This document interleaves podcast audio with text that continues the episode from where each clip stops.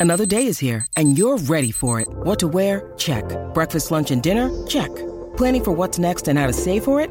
That's where Bank of America can help. For your financial to-dos, Bank of America has experts ready to help get you closer to your goals.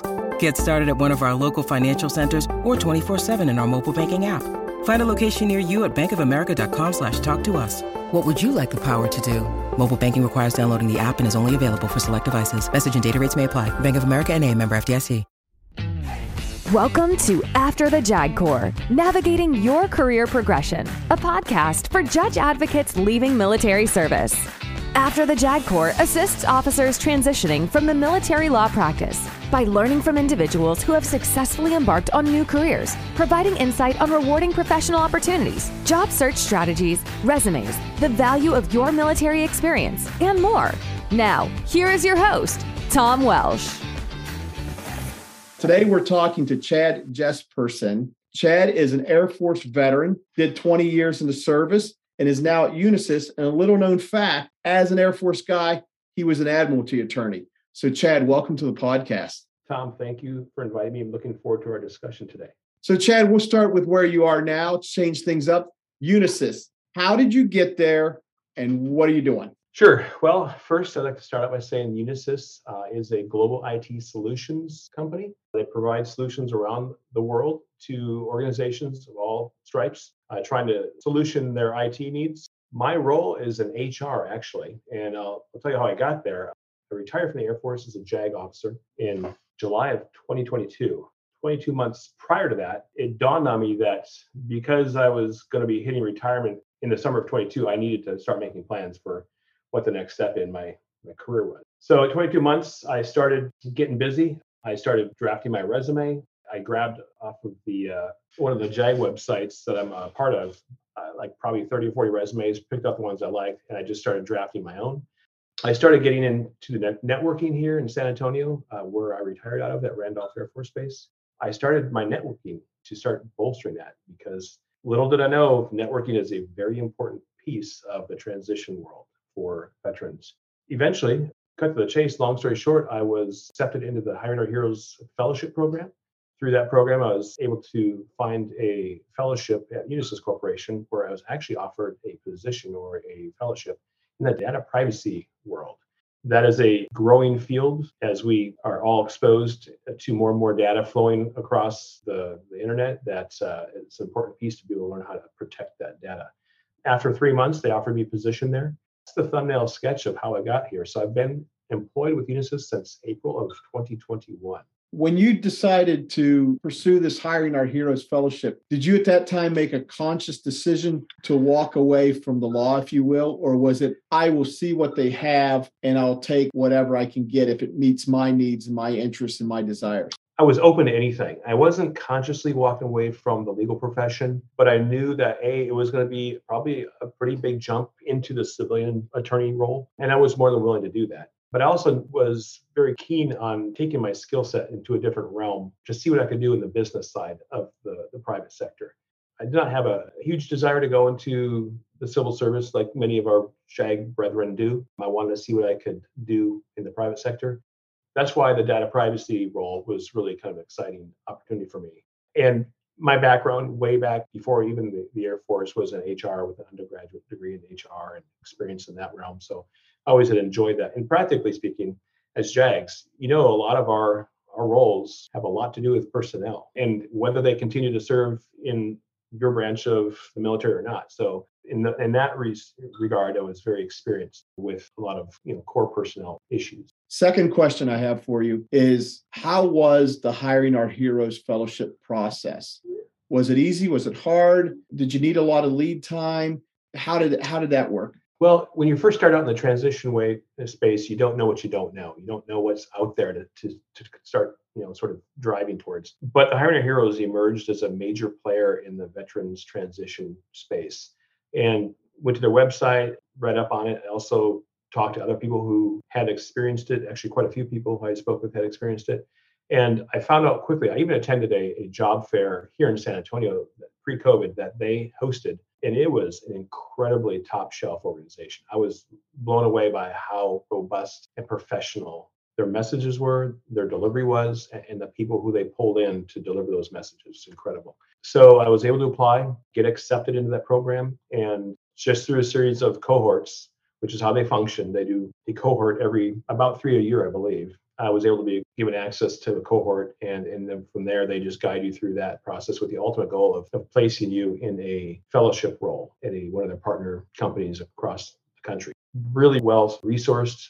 I have nothing nothing bad at all to say about Hiring Heroes. And once this sort of fellowship process starts, they basically market you to any organization they can. So, for instance, I had conversations with Amazon, with USAA, uh, with Rackspace, which is a San Antonio uh, IT company, then of course Unisys. And so I really enjoyed my conversation with Unisys, and, and that's why I chose them. Great. And so, what are you doing now? After the fellowship ended, the chief compliance officer, who was a attorney in her prior professional life, really advocated for me, and they picked me up and created a role for me in HR.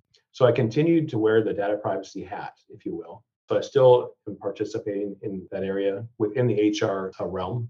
They also utilized some of my JAG experience by giving me a ethics investigation hat that I would wear. And so I have conducted a number of complex and senior level investigations that I think have gone over quite well. And then currently, the bulk of my role is working in the mergers and acquisitions and transition space. So Unisys has gone back into the M&A business like uh, so many companies have.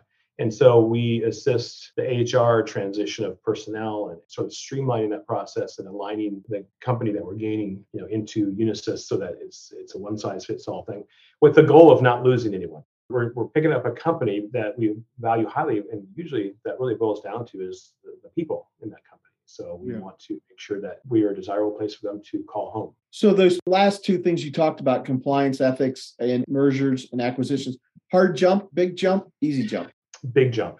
And it's it's not in a vacuum. I mean when you're going to, to a company brand new and i know this is not a, an unknown thing is we're going from a military environment to a civilian environment. And we're going from military language to civilian language. And we're going from a, a, culture that is very defined by our uniforms by our customs and courtesies ultimately by the ucmj to sort of a, a place where you feel very naked and not sure about how to navigate things it's been hard in that regard so that probably added a layer of complexity for me, sure. which is slowly dissipating over time as I get used to the environment. Uh, but you know, as military members, we're used to adapting. I think that's a fairly known reality but just trying to figure out who's who and how do I interact with these people who I have no clue if if they're the, the CEO or if they're you know someone very junior. It's not that I wouldn't treat them with respect and dignity anyway, right. but you just don't kind of know what that looks like. And you know, in the military, if you get a task, it's usually well defined. You'll you'll do this by this date, and this is the product I'm expecting. Sometimes that ask doesn't always look like that in the civilian world. It, it may be couched communicated in a little more softer terms. So you really have to develop those listening skills. And, and if you're not quite understanding, to go back and clarify, hey, I just want to make sure I'm understanding what you're you're requesting me to do or accomplish.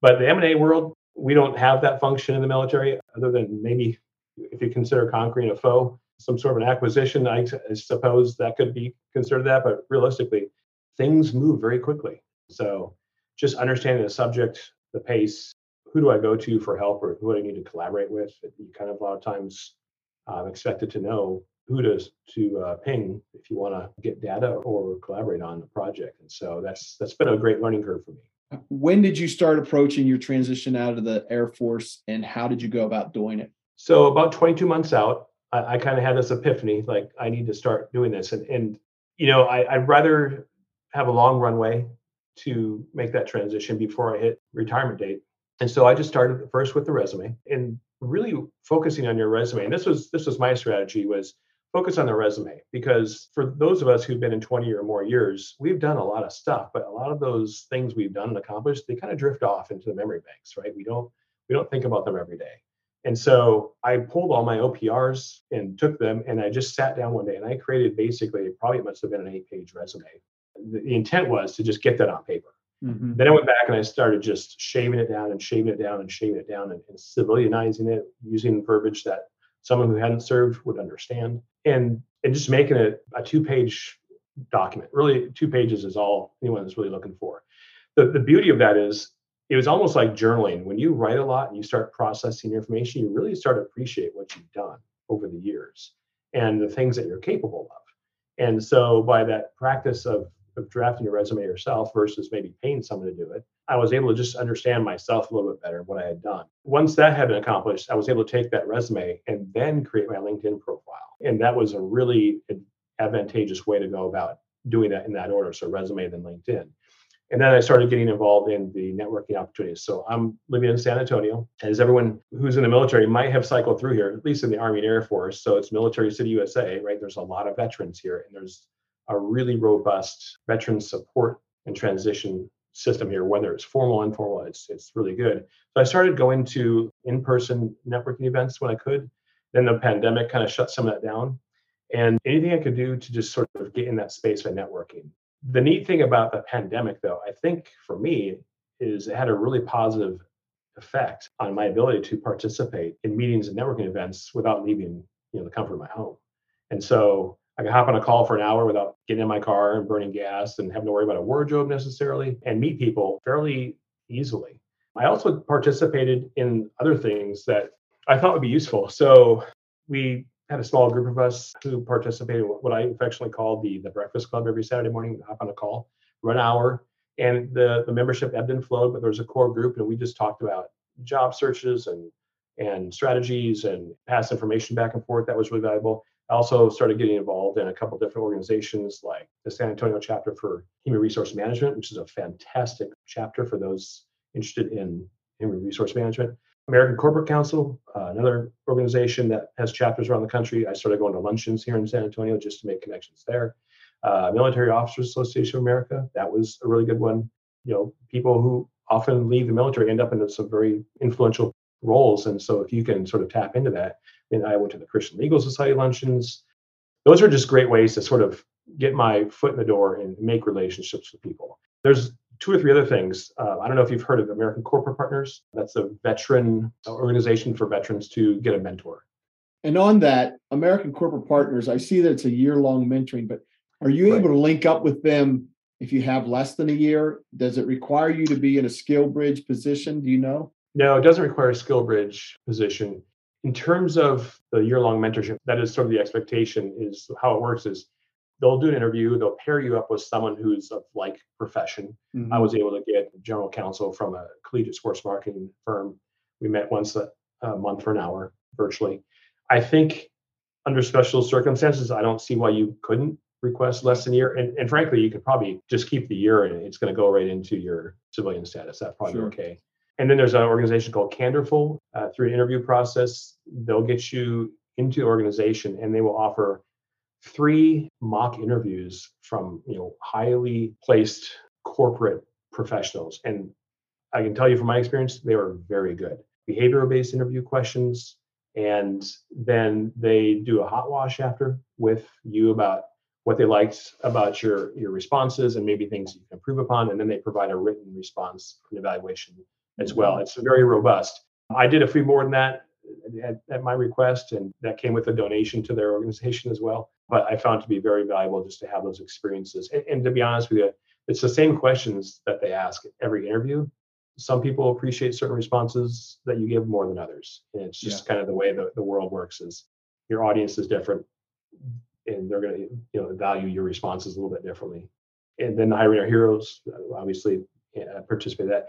FourBlock is another organization out there that is about a two plus month, uh, once a week meeting. Yeah. You know, they go over interview skills and, and negotiating salaries and resumes, et cetera. It's, it's very valuable. And that was a very valuable experience as well. You know, you, you were touching on the uh, pandemic.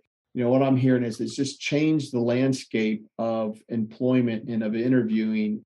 The the one that I'm releasing tomorrow. Uh, he did a virtual round robin of six interviews without ever traveling three hours for the job that he ended up getting.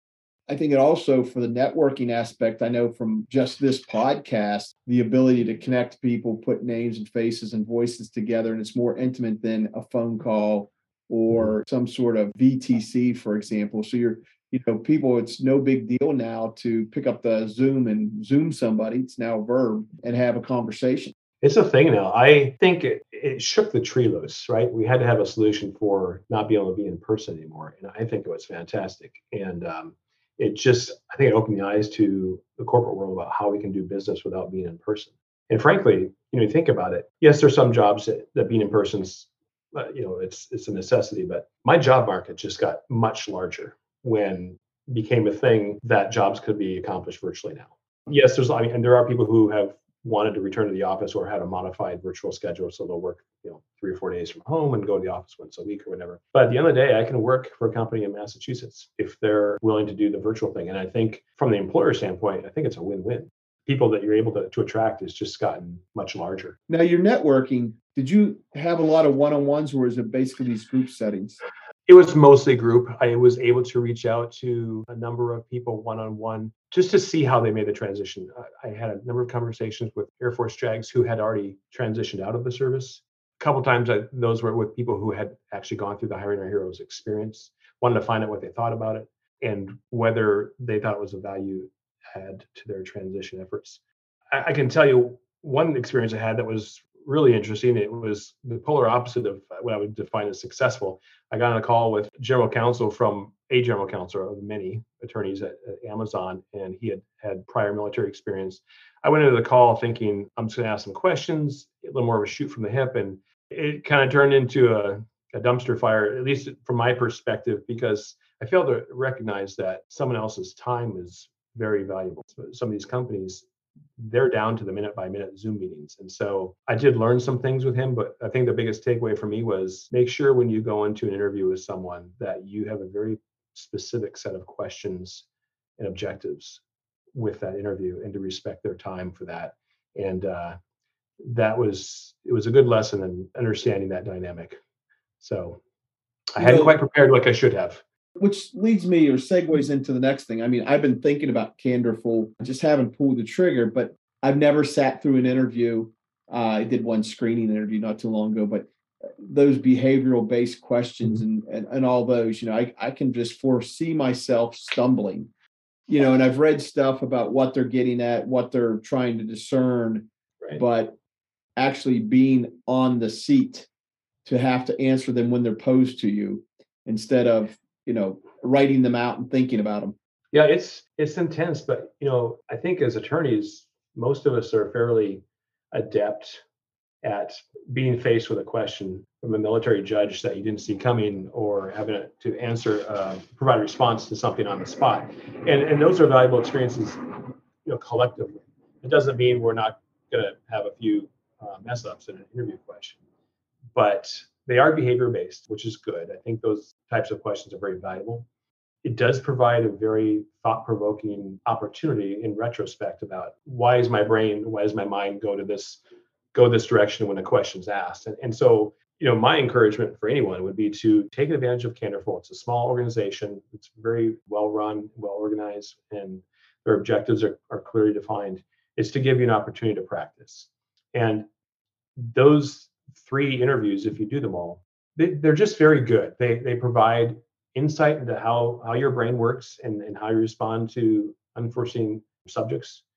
They provide a way for you to, to prepare in the future, lessons learned. What I would encourage people to do is as they're going through this transition experience is first of all develop your elevator pitch we've all heard that is what are you trying to do what is it your objective is who are you and where are you coming from and, and that's they say what 60 to 90 seconds you've got an ear of someone, nail that down. It is really a good lesson for someone to do that and do it a lot. Write it down first.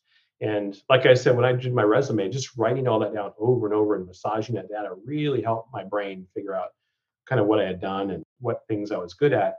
That's also true for the elevator pitch. You really need to get that dialed in so that when you're in a spot, you don't see it, see an opportunity coming and it presents itself, that you're good to go and provide that answer to someone. You know, I just did FourBlock as well, and it was mostly virtual, but you know, they would often put us in a virtual room with somebody from a company, and we had to do that. You know, we had to give the elevator speech over and over again. And, you know, it, it became a matter of just like a routine muscle memory response. Know, yeah, sometimes they say, hey, listen, you got 30 seconds because we're crunched for time. And just, you know, getting the the high points out to them. Now, granted, those these people are not usually not going to be uh, at the hiring level but the whole idea of just being able to talk about yourself in a very short pitch with a meaning, trying to be efficient and economical with the words of who you are and what you want to do, and hoping to to, to strike a chord. I thought was valuable. Yeah, and you know, I mean, it, it seemed to me, at least in retrospect, that most of us in the military, we're not there to brag about what we did. Right. I did this many things. I mean, that's just sort of my recollection, at least for me, was I didn't, I really wasn't interested in, in having that type of maybe bravado or something like that. But it's important for each of us to identify what we're good at, where you want to, where, where you want to go, what do you want to do. Those are important questions to ask yourself. You know, we've been told what to do for most of our careers, so it's now time to start developing that ability to identify that and express it. One resource that I found valuable, you know, there's some good books out there on Amazon that I've, I've purchased, and they have behavioral interviews. Those are valuable to go through. Same with you know elevator pitches and, and strategies for developing those. But I, I found that uh, YouTube is a great resource just to see how people did it well. And that's the way we learn is reading and, and watching and, and talking and experiencing those opportunities to practice. So it's not a secret formula. It's just get out there and start putting yourself out there and, and doing it. That is what needs to happen, in my opinion. Now, the, the issue of remuneration and compensation, did you feel pretty confident going into that? Were you able to come up with sort of a baseline or a, a window of what they were paying and what you were going to negotiate for? I did. You know, I knew what I needed to have just to for our family to, to live, and I was fairly confident I could get that. You know, there's there's op, there's ways to research what you're looking for, what you're going to do, and try and get that that range in of what the position will probably fall into from from a salary perspective. And when they made the offer at Unisys, I thought it was fair and I was able to negotiate it up a little bit and I was pleased with that. So, you know, one thing to, to understand is if you get a job after, you know, the JAG Corps, it's probably not going to be your last job. Yeah. Right. So it's it's statistically, I think that's proven that you'll probably hold a couple jobs over that remaining, you know, life of your career. But there's nothing wrong with shooting for the moon. I would I would tell people never sell yourself short one of the perspectives I see out there is I just want to get a job because it's my first one, and therefore if I if I demand a high wage or salary, then maybe there's this expectation that I'm gonna have I'm gonna deliver the world to them when I'm not sure they can do that. And so, um, you know, being aggressive, being professional and reasonable about what you want, even if they offer you what you want, maybe asking for a little bit more, the worst they're gonna say is no. So I would I would go for it. And you know, I saw different people having that that thought differently. I saw people who were just they were down to the the pennies of what they needed than the strategies that they developed to get what they wanted. And there were other people out there who were just very laissez-faire about their their sort of salary needs. Um, yeah. So you just have a, a, large difference of how people view salary negotiation and, and whether it's super duper important to them. Because I'm not sure that it is for everyone. Yeah, I, my point is too is that we're not good at haggling.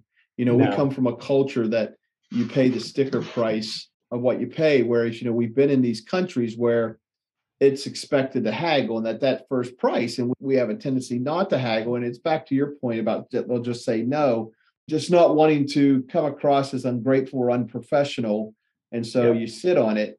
Good stuff. It's a, so, it's, it's a little nerve wracking, but you know what? Uh, it's these are new muscles, and we all have to to to start exercising. Right? It's how the world works you were uh, mentioned professional development. Yeah. So what do you mean by that? Right now, I, am I'm involved with the San Antonio chapter of for Society of Human Resource Management, and there's a lot of opportunities there. More than enough opportunities there for me to sort of sharpen my HR skills. I mean, and it's a very well-run organization. There's other organizations out there, whether you're a project manager or you're an IT, where you have certifications that you can obtain, and those I think are valuable. I also think, as we know from attorneys with having to maintain our CLEs, that the more certifications that you get, the more continuing education obligations you're obviously going to incur, and those sometimes cost money. So you have to figure out if the certification is worth it, it, you know, in that regard. Anything you can do to get yourself into some sort of program or expose yourself to to the legal profession, say in a, in a civilian capacity, maybe uh, association corporate counsel would be a good opportunity. They I believe, have coursework as well. Uh, just exposing yourself anything you can to, to get yourself smart. And it's really not rocket science. I had a conversation with my boss recently. She's like, just take some time each week and go into you know our website and start observing some of the, the videos that they have and different ways to get smart in business, it's not going to happen all at once. It's going to be a process where over time, whether through direct reading or osmosis, you're going to start acquiring knowledge of how things work in the civilian side. And, and I think some of it's very low tech, very basic, and, and some of it's more intentional and, and formal. Um, but anything you can do to just, uh, I, I say, make yourself smarter in that regard is is going to benefit you. Sounds good. Well, Chad, we've been, believe it or not, we've been going on for about 30 minutes. And conversations always amaze me that they go so fast when you actually start talking. But how has it been culturally going from the uniform to the civilian did to civilian setting? Did the pandemic help in that regard as well? That's a great question. And I was having a conversation yesterday with someone over lunch. And I said, you know, in the military, I was told where to be, what to wear, you know, how to talk, how to interact, how, how fast I should run, or or at least how, how slow I shouldn't run, and what job I was going to have, and when I was going to deploy, and, and it, it was just a constant churn of change, and you know we I got used to it, and there's a lot of things that we do that are just amazing, but there's some difficulties that I had in just terms of understanding when I hung up my keyboard at the end of the day, did I do a good job? Did I meet the expectations of those who I'm responsible to? I think it's a slow process yes, we can write a legal review, right? We can do an investigation, we can punch that out. But I mean, overall, am I con- contributing in the way that they want me to contribute? That's yeah. what I'm trying to do. And and so, you know, as long as you go to work every day, like like I like I tell my children, show up on time and, and be agreeable. And I think we've seen in past podcasts that we can teach you a lot of stuff. But if you can show up on time and contribute in a positive manner, that's really what your employers are looking for. And I think that's going to get you to point B and beyond very well is that good attitude and good ethic. Well, Chad, I appreciate your time. I appreciate all the, the information you've provided. I, I can't even remember how we got linked up, but we got linked up. And, you know, this is not our first conversation. We had probably a 45 minute, hour long conversation last week. And the same thing, everything you said here is is you lived it. You you opened up your network to me. And you know, we have an obligation to keep that going people like me that receive that generosity and, and the helping hand on the way out the door. So thanks a lot. Thanks for your time last week and thanks for today. You know, one thing I noticed when as a JAG transitioning, there's a lot of programs out there, but they tend to be designed for different career choices or functions. The JAGs tend to be sort of a one-off, maybe two off. They, Absolutely they're very happy we're there. They just don't know what to do with us. Absolutely. Yeah, and, and so one thing I'd like to say is when I saw your, and I think the, the way we got we got connected was I saw your podcast. I was like, oh my goodness, there's a thing about stuff we do out there on a podcast, and that was really cool. And so I listened to it. I'm like, this is great. I think I must have reached out to you on LinkedIn initially, and that's how we probably got connected. But for the Jags out there, if it's feeling a little uh, one-off, that was my experience too. But you have a whole connection of of jags out there who've done this before you. So rely on them and reach out to them and just talk to them. And then, by the way, Tom, this podcast is fantastic. I hope 10 years from now, either you're still doing it or you've handed off the reins to someone else who's kind of at the cusp of transitioning as well, because it is a great resource. Thank you for listening. If you like this podcast, be sure to subscribe and tell your friends. After the JAG Corps is a TJW 50 Associates LLC production.